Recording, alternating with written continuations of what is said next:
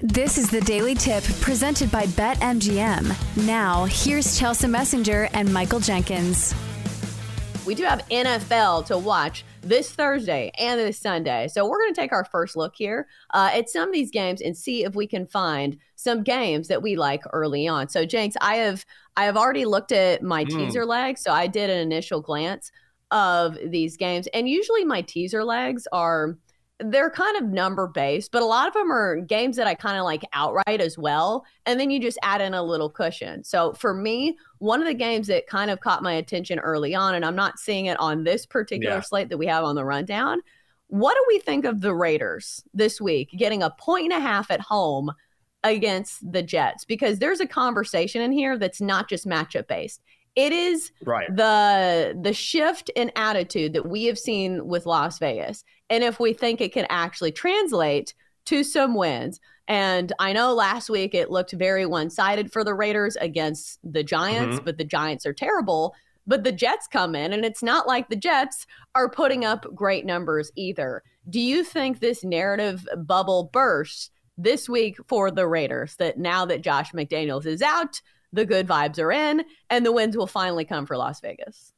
I think there is a strong possibility that this is going to be a pros versus Joes game, because everyone's going to buy into the idea that it's a new beginning for Vegas, right? Josh McDaniels is gone.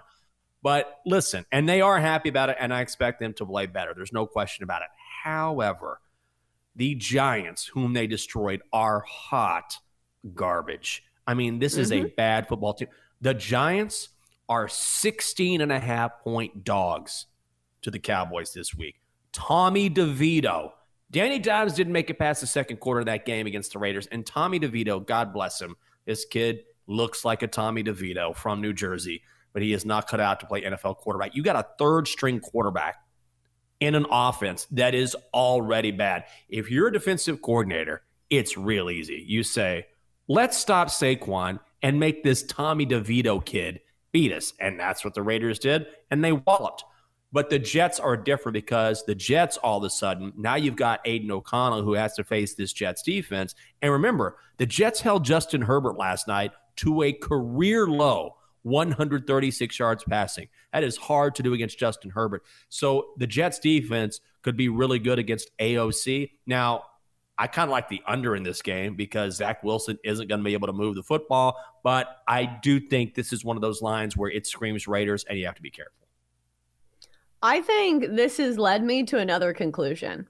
So what about the under? We know the under has been hot for the Raiders this year, and obviously the books know this because this is a total of 36.5. I'm wondering which direction this line will move. I'm hoping that we get a few points in our favor. Maybe this is a wait and see line. But I think if this one gets up to 37 or 38, I think I'm in on the under.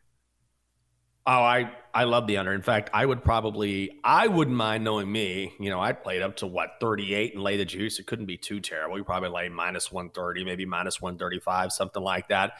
If you just think about how this game's going to go, I don't see Aiden O'Connell moving the ball much on that Raiders defense, and I don't see Zach Wilson moving the football much against anyone. Remember, Zach Wilson was facing the worst passing defense in the NFL last night and still couldn't get it done. So when you think about Max Crosby applying pressure on Zach Wilson, I mean, that's nightmare fuel. So I love the under in that game.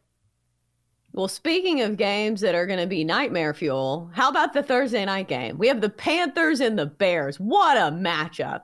I don't know how they create these matchups on Thursday Night Football, but this one, a real doozy between two of the worst teams in football. So if you think both of these teams are bad, like, do you just take the dog here and take the Panthers +3?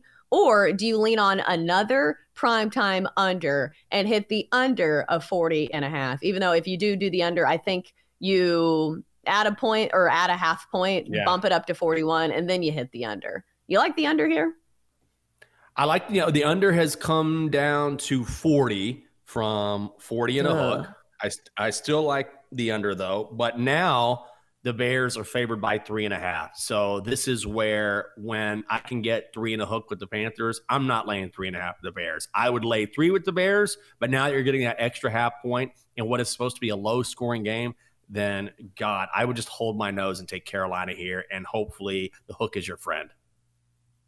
I'm wondering about the Panthers, if we're going to see any life out of them here, because this should be like one of their better matchups where they actually have a chance to put up some points against this Bears defense. I was just thinking maybe it's a good candidate for a same game teaser where you tease up the total and then you tease up the spread, hit the under, and you take the underdog there. But I'm not sure if I can trust the Panthers here. There is a good chance that they get blown out, as we've seen even against some bad teams. Like they got blown out by the Colts 27-13. So maybe it's not a position where I want to trust the Panthers. Maybe I will just play some props. Are there any other games that caught your eye when you looked at the slate for the first time? Yes, I love the Steelers laying 3 against the Packers. I've already seen some people that I respect quite a bit taking on the Steelers are laying in this short number. And look, you know this game is going to be close. But I just don't see Jordan Love faring well against this Pittsburgh defense. I just don't see it. And you've already seen the GM of the Packers come out and say, we don't know if he's our guy. We just don't know. And yeah, Jordan Love looked good against a Rams defense that has really fallen off last week at Lambeau Field. Now you have to go to Pittsburgh and take on T.J. Watt and Cam Hayward and how Mike Tomlin will scheme that D against you. This is going to be one of those nail biters once again where the Steelers don't have a great offense either. Maybe you look at the under, but it's going to be one of those really tight games, and the Steelers are going to do what they do, which is make some sort of play in the fourth, and they cover the number. I don't like it at 3.5, but I do like the Steelers -3. Puh, betting on the Steelers is not for the weak of the stomach, because it feels like every single game goes down to the final minutes. I don't think they've won a single game this year by more than a touchdown or more than 7 points, I should say. So just a little teaser to my teaser. I think I'll be taking the other side and the Packers +9, which I know is a much different bet than taking the Steelers at -3. But let's talk about my Titans for a second, because, you know, I'm a Titans fan. And I'm a little excited about Will Levis, what he has shown us in the first two games with the Titans. Now the Titans are coming off a bye week. They're headed to Tampa Bay, where they're getting 1.5, which is not much. But Tampa Bay has been very up and down. And part of it is because they have Baker Mayfield. So do we trust Will Levis enough for the Titans to keep it close within 1.5 of the Bucs? Because I don't love the fact that the Titans are only getting 1.5 here. I thought we were going to get 3, and we didn't.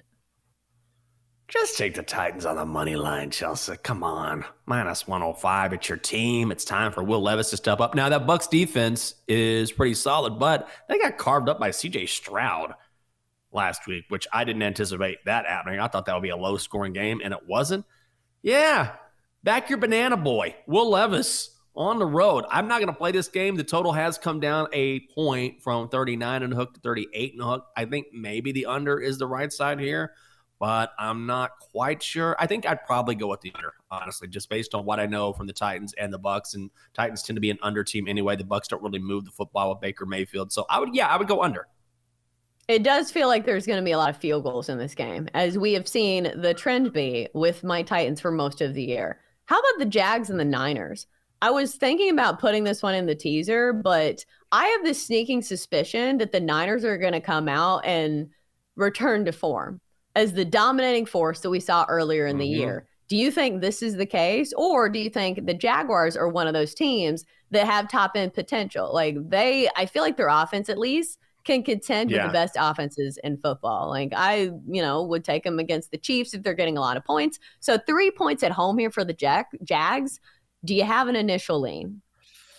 My initial lean, and I hope it's not a square side, is I'm like you. I feel like the Niners it's time for them to get right. It's time for them to get right. This is a short number, but I will say the Jags, we're kind of sleeping on the Jags a little bit. I won't play this game. But the Jags keep winning. They're leading the division. Nobody's talking about them in the AFC. People are going to jump on the Niners -3. So it could be a trap. Just be careful with that one. Yeah, because the AFC South is terrible. So, yes, they're leading the division, but in the AFC South. But I do think the Niners are going to be back to punishing people at some point. So I'm a little torn. For more, listen to The Daily Tip, presented by BetMGM. Weekday mornings from 6 to 9 Eastern on the BetQL network, the Odyssey app, or wherever you get your podcasts.